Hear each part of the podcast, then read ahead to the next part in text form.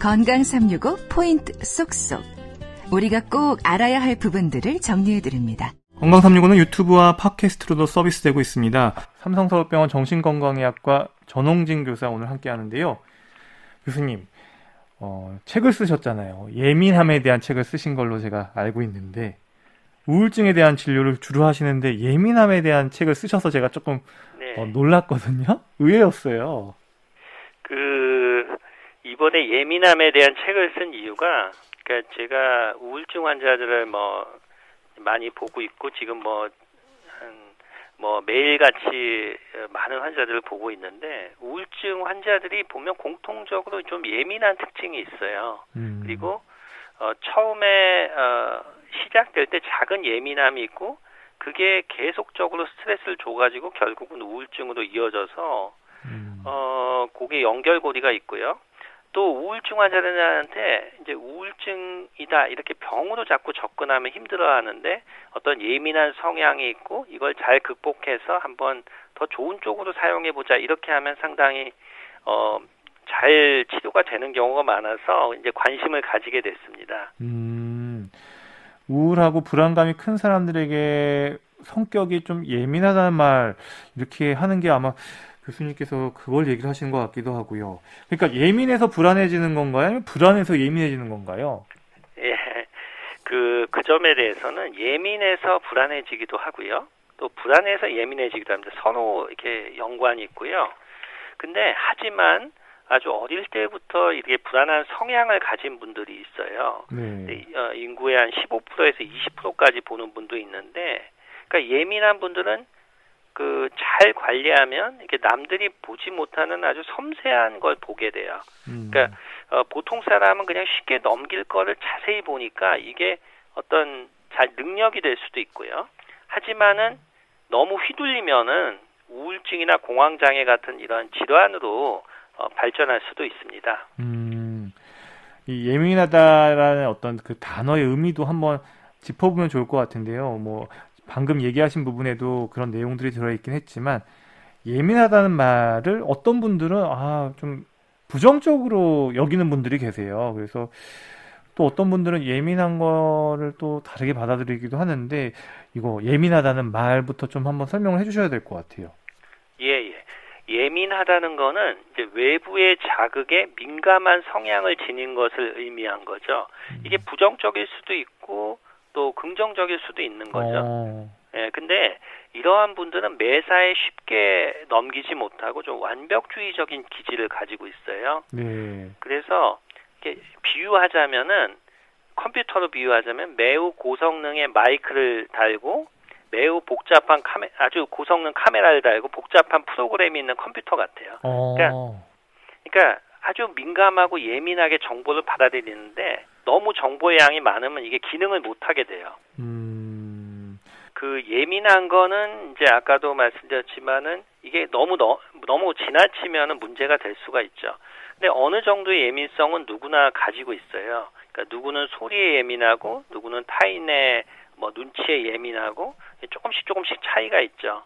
그래서 예민한 사람들은 평범한 사람보다 예, 에너지가 과도하게 쏠리고 그래서 어, 일반적으로 넘길 수 있는 것에도 굉장히 민감하기 때문에 예를 들어서 카페에서 사람들하고 대화를 할 때도 뭐 내 이야기뿐만이 아니고 그 사람의 표정, 말투, 주위 환경, 옆 사람들의 이야기 이런 것까지 다 신경을 쓰다 보니까 어, 결국은 어, 자신이 어, 이렇게 기능이라든지 사람들하고의 대인 관계 이런 데 지장을 줄 수가 있죠. 음.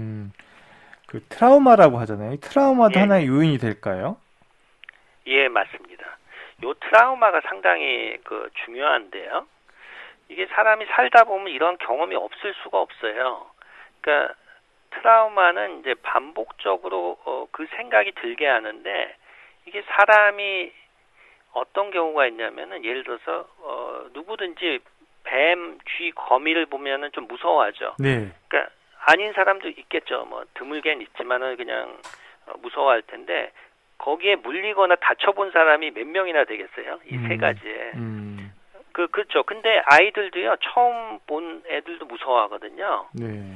그러니까 이렇게 사람이 뭔가 진화해서 발전 과정에서 그냥 인간이면 가지고 있는 이런 트라우마도 있고요. 네. 그 다음에 내가 이제 어, 경험을 했고 기억하고 있는 트라우마도 있고 아예 기억도 못하고 무의식에 있는 것도 있어요. 음. 그러니까 예를 들어서 자기가 어릴 때 이제 물가에 걸어가다가 물에 빠진 거예요. 어. 죽을 뻔했는데 네. 누가 건진 거예요. 어. 뭐 그래가지고 겨우 살았는데 본인은 너무 어릴 때라서 기억을 못 하는데 이상하게 그 사람이 뭐 바닷가에 가거나 강가에 가면 이상하게 무서워요. 네. 무섭고 운전하기도 괜히 무섭고 그리고 어 그것뿐만이 아니고 물이 많은데 예를 들어서 무슨 아쿠아리움이나 이런 데 가도 무섭거든요. 이게 물이 쏟아지지 어, 않을까? 예. 근데 자기는 잘 모르는데 부모님은 그런 경험을 했다는 거예요. 음. 이런 경우가 있던 거죠. 그러니까 트라우마가 자기 무의식 쪽에 있는 이러한 것도 예민한데 영향을 줄 수가 있는 거죠. 아, 그렇군요. 아, 이렇게 우울, 예민 얘기를 계속 듣고 있는데요. 환자분들 중에 이제 우울증이라는 말에는 사실은 환자분들도 부정적이다가 예민하다는 말에 인정하는 경우가 많다면서요. 이것도 연결선상에서 보면 되는 걸까요? 어, 물론 예민한 분들이 다 우울증은 아니고요. 그러니까 어, 아주 잘 지내는 분들도 이 더 많아요. 근데 우울증이 있는 분들 보면은 이제 어떤 경우가 있냐면 자기가 예민하고 민감한 거를 인식을 잘 못해요. 그러니까 내가 문제가 있고 다른 사람과 다르다, 차이가 있다는 걸 인식하지 못하고 외부에서 그 문제를 자꾸 찾아요. 네. 그러니까 예를 들어서 직장에서 예민해가지고 다른 사람들하고 트러블 있으면 제가 나한테 뭐라 그랬고 제가 나한테 뭐라 그랬고 윗사람이 안 좋고 이런 식으로 자꾸 인식을 하게 되다 보면은 계속 불편한 거예요. 네. 극복이 안 되고 또 분노가 생기고요. 그리고 우울증으로 가슴이 조이면은 심장에 문제가 없는지, 음. 숨이 막히면 폐에 이상이 없는지, 음. 뭐 이런 식이니까 막 병원을 엄청 다녀요. 음. 그 에너지가 이제 소진이 되는 거죠. 음. 그래서 예민한 분들은 자신의 예민성을 잘 알고 관리를 초기부터 잘 해서 요 에너지가 자신의 능력으로 발휘되도록 계속 잘 이렇게 관리하는 것이 상당히 중요합니다. 어, 그렇군요. 그러면 흔히 말하는 둔감한 사람, 예민한 사람, 매우 예민한 사람 이렇게 세 가지로 본다면 좀 특징이 구분이 될까요? 아, 그렇죠, 그렇죠. 어, 예민한 사람과 둔감한 사람이 이제 차이가 있는데, 어, 예를 들어서 이제 우리가 우리나라에서 사람들이 흔히 얘기하는 증상 중에 하나가 이 관계 사고라는 것이 있어요. 음. 관계 사고가 뭐냐면 자기하고 전혀 관계가 없는 거를 관계를 짓는 거예요. 그러니까 예를 들어서 예민한 분들은 어 다른 사람이 하는 자기하고 관계 없는 걸 자꾸 자기랑 연결을 지어서 얘기를 생각을 해요. 예를 들어서 이제 제 책에 나오는 대학생의 예를 잠깐 설명을 드리면은 이분은 굉장히 예민하고 타인한테 특히 거부당하는데 상당히 민감했거든요. 그리고 조금 이제 체격이 약간 좀 있고 그랬는데 친구의 표정이나 말투가 안 좋으면은 내가 뚱뚱하니까 날 별로 안 좋아하나 보다. 음. 뭐 누가 나를 꾸지람을 하면은 내가 뭐 어 좀뭐 그러니까 자기의 체형이라든지 자신의 어떤 뭐 다른 이유 이런 것들 돌려서 모든 걸 다 자기의 어떤 잘못된 내가 못, 못난 것 때문에 그렇게 한다고 생각을 하는 거죠. 음. 그러다 보면은 친구들이 이제 자기들끼리 수다를 떠는데도 이거는 혹시 나 욕하는 거 아닌가 이렇게까지 이제 진행을 하는 거죠. 음. 근데 둔감한 분들은 상대가 대화 중에 표정이 안 좋거나 뭐 그래도 그냥 뭐 그런가 보다 하고 이 관심을 별로 안 가져요. 근데 이- 너무 이렇게 둔감한 것도 일이라든지 자기 사회생활하는데 지장을 주거든요. 네. 이제 무신경한 거죠. 음. 그러니까 너무 둔감한 사람은 조금 예민하게 변할 필요가 있고 예민한 사람은 좀 둔감하게 변할 필요가 있는 거죠. 아, 아, 또 그런 의미가 되겠네요, 진짜. 예. 그리고 예민한 거 이게 타고나는 겁니까? 뭐 아니면 뭐 주변에 어떤 가족력이라는 게 있을까요? 그 제가 예민한 분들을 만나 보면 가족들도 예민한 경우가 많이 있어요, 실제로. 그게 이제 보통 체질이 좀 비슷한 경우가 있고 또 같은 환경에서 살다 보니까 닮아가는 경우도 있습니다. 음. 하지만 이제 유전이라고 볼 수는 없고요. 경험을 통해서 이제 계속 그렇게 비슷한 성향을 가지고 그래서 그런 예민한 분들은 가족끼리 비슷한 직업을 하거나 비슷한 일을 하는 경우도 많아요. 어, 그래서 하지만은 이게 어, 평생 비슷하게 유지되는 것은 아니고 후천적인 경험을 통해서 많이 바뀌기 때문에 어, 서로 보면은 조금 비슷하지만 다른 특징을 가지게 돼요. 에, 그래서 이 우울증이 있고 예민한 분들은 어, 이렇게 특수한 영상을 촬영해 보면은 뇌의 연결성이나 이런 예민함을 느끼는 뇌 부위에 특징적으로 조금 변화가 있는 경우도 볼 수가 있어요. 아 그렇군요. 그 뇌신경과 연결돼 있다는 게 참 신기한데요. 아주 예민한 뇌는 매우 예민한 사람을 만든다. 뭐 이렇게 얘기할 수 있는 건 거죠? 그렇죠, 그렇죠. 아. 어, 우리 뇌가 참 굉장히 이제 복잡한 어떤 장기인데 그 뇌 안에 신경 안에는 신경 전달 물질이라는 물질이 있고요. 그 신경 전달 물질에 의해서 우리의 감정이나 집중력 등이 변해 변해요. 음. 그게 너무 많아도 좋지 않고 너무 적어도 좋지 않아요. 음. 그러니까 너무 적으면은 뭐 우울하고 의욕이 떨어지고 에너지가 떨어지는데 너무 많으면 또 의심이 많아지고 잠을 못 자고 각성이 되고 이렇게 되거든요. 음. 그래서 이 어린 시절에 반복적인 뭐 트라우마나 이런 걸 경험한다든지 그런 예민한 분들은 뇌에 편도체라는 곳이 있어요. 편도체. 편도체 가 어. 예, 편도체가 뭐냐면은 아, 우리가 이게 자신한테 위협이 되는 것 어떤 환경이 있다면 그걸 빨리 피해야지 이제 생존에 유리하잖아요. 그러니까 그러한 것들을 뇌에 저장해 가지고 그 비슷한 것이 있으면 굉장히 놀라게 돼요 사람이. 네. 그래서 어, 이머전시를 이제 울리게 되는데 그런 편도체가 어, 예측 불가능하게 막 활성화되는 거예요. 음. 이렇게 되면은 그 이제 경고 알람이 계속 되고. 울린다는 거죠. 그렇죠, 그렇죠. 어. 알람이 이제 불이 나지도 않았는데 알람이 계속 울리는 거죠. 음. 그렇게 되면 이제 사람이 소진하게 되는 거죠. 음. 그러면 이렇게 뭐 어떤 뇌신경학적인 이야기는 이렇게 들어봤는데 이게 결국은 얘기를 듣다 보면 또 떠올리는 질환이 혹시 공황장애 이런 네. 것도 떠올리게 되는데 이게 같이 또 연결이 되는 건가요? 아, 연결이 되죠. 어, 제가 어, 우울증 환자를 보다 보면 공황 장애가 있는 경우가 상당히 많아요. 음. 그리고 공황 장애가 있는 분들이 또 기억력이 떨어지거나 인지 저하가 오는 경우도 음. 많고 서로 서로 연관이 있는데 이 공황 장애는 어, 갑자기 심하게 호흡이 곤란하고 이렇게 목이 조이는 것 같은 증상을 느끼게 돼요. 음. 그래서 예를 들어서 자기하고 전혀 관계가 없고 이렇게 위험하지 않은 게 갑자기 위험하게 느껴지거든요. 네. 그러니까 예를 들어서 사람이 많은 데서 흔히 생겨요. 어, 대형 마트, 음. 또 지하철, 음. 버스도 그런데 버스가 문에 문이 앞에만 있을 때, 음. 그러니까 두 개 있으면 좀 낫고요. 이제 그 앞에만 있으면 쉽게 나올 수가 없으니까 더 그런 게 있고 또 비행기. 그러니까 이런 것은 사실은 가도 어 그렇게 위험한 상황은 아닌데 그런 데서 알람이 울리는 거죠. 그러면서 이제 되게 예민해지는 상황이 될 수가 있습니다. 음. 그리고 이제 보통 뇌 신경 전달 물질 세로토닌, 도파민 같은 단어도 이제 떠오르는데요.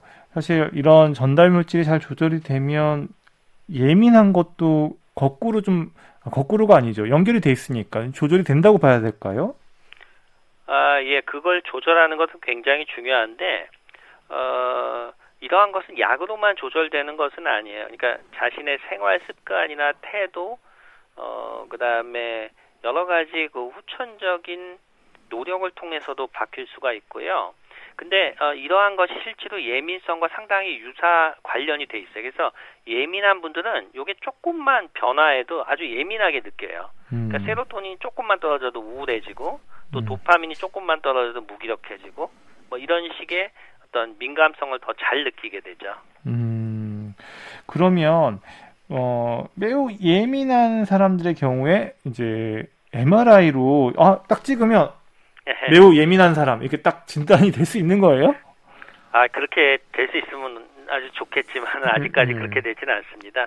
MRI라는 게 이제 어떤 거냐면 뇌의 모양을 보는 거거든요. 네. 어, 근데 MRI가 도움이 되는 거는 이러한 예민한 분들이 뭐 혹시 뭐 뇌에 뭐 위축이 있다든지 혈관에 문제가 있다든지 이런 거를 이제 조기 발견할 수 있으니까 도움이 되지만은 예민한 정도를 알 수는 없고요. 근데 이제 특수한 MRI가 있어요. 네. 확산 텐서 영상이라 그래서 뇌 신경의 연결성을 보는 거라든지 또 기능적 MRI라 그래서 일반적으로 진료할 때 쓰는 건 아니고 연구할 때 쓰는 특수 MRI로는 그 변화를 조금 파악할 수가 있는 부분이 있습니다. 네. 그러면 예민한 사람의 고통은 예민한 사람만 또 알지 않나 싶은데 왜냐면 주변에 둔감한 사람은 그걸 잘못 네. 느끼니까요. 그렇죠. 이제 아, 예민한 사람들이 겪는 어려움은 어떤 게 있을까요? 어, 그러니까 예민한 분들은 어, 그러니까 사람들하고 대화를 하거나 인간관계를 할 때 제일 어려움을 느끼시는 것 같아요. 그러니까 어, 보통은 이제 대화를 할 때 우리가 그 대화의 내용에 이제 잘 관심을 가지고 듣지만은 그 대화의 내용이 혹시 그 배경이 뭐 어떤 게 있을까? 또 뒤에 뭐 나를 싫어하지 않을까? 이러한 여러 가지 복잡한 생각을 하고 자신의 예전에 어, 기억하고도 연관을 시키고요. 또 그 사람의 표정이나 말투 이런 데 자꾸 신경을 쓰다 보니까 그 사람을 만나는 게 부담스러워요. 네. 그냥 안 만나고 혼자 집에서 지내는 게 낫고 그렇게 되거든요. 근데 그렇게 되다 보면은 아무리 그 사람이 능력이 있고 머리가 좋아도 혼자 할 수 있는 일이 없잖아요. 음, 음. 그러니까 뭐 간에 수공업을 한다 그러면 모르겠지만은 아주 작은 일도 여러 명이 어울려서 해야 되는데 이게 잘 안 되는 거예요. 그리고 만나면은 소진이 되고 음. 그러니까 이분들은 어 어떻게 보면은 어 다른 사람하고 만날 때 이렇게 편하게 만나는 연습을 굉장히 오래 해야 됩니다. 아, 예. 연습을 해야 좀 좋아질 수 있는 거군요. 어. 제가 여러분들한테 연습을 시키고 있는데 그 네. 대화할 때 네. 카톡하는 아 카톡이나 메신저 하는 것처럼 대화를 하라 그래요.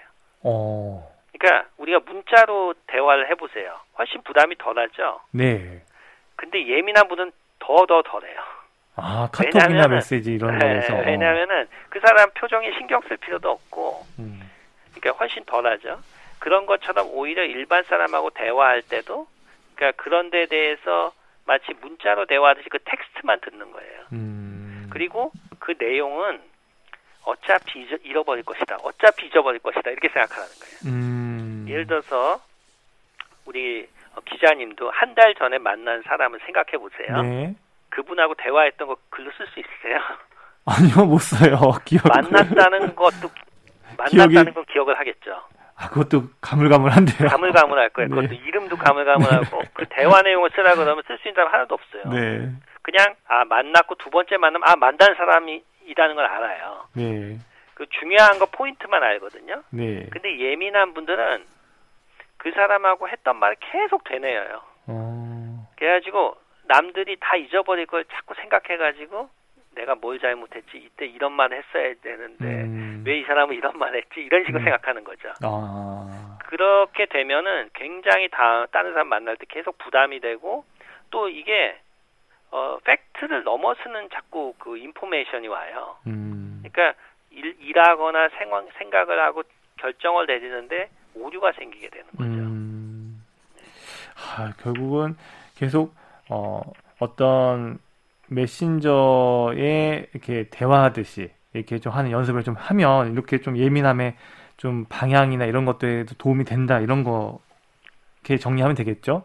예, 예, 예. 어, 알겠습니다. 관리에 따라 조절될 수 있다는 말씀이 그래도 좀 다행이라는 생각인데요. 삼성서울병원 정신건강의학과의 전홍진 교수와 지금 함께하고 있습니다.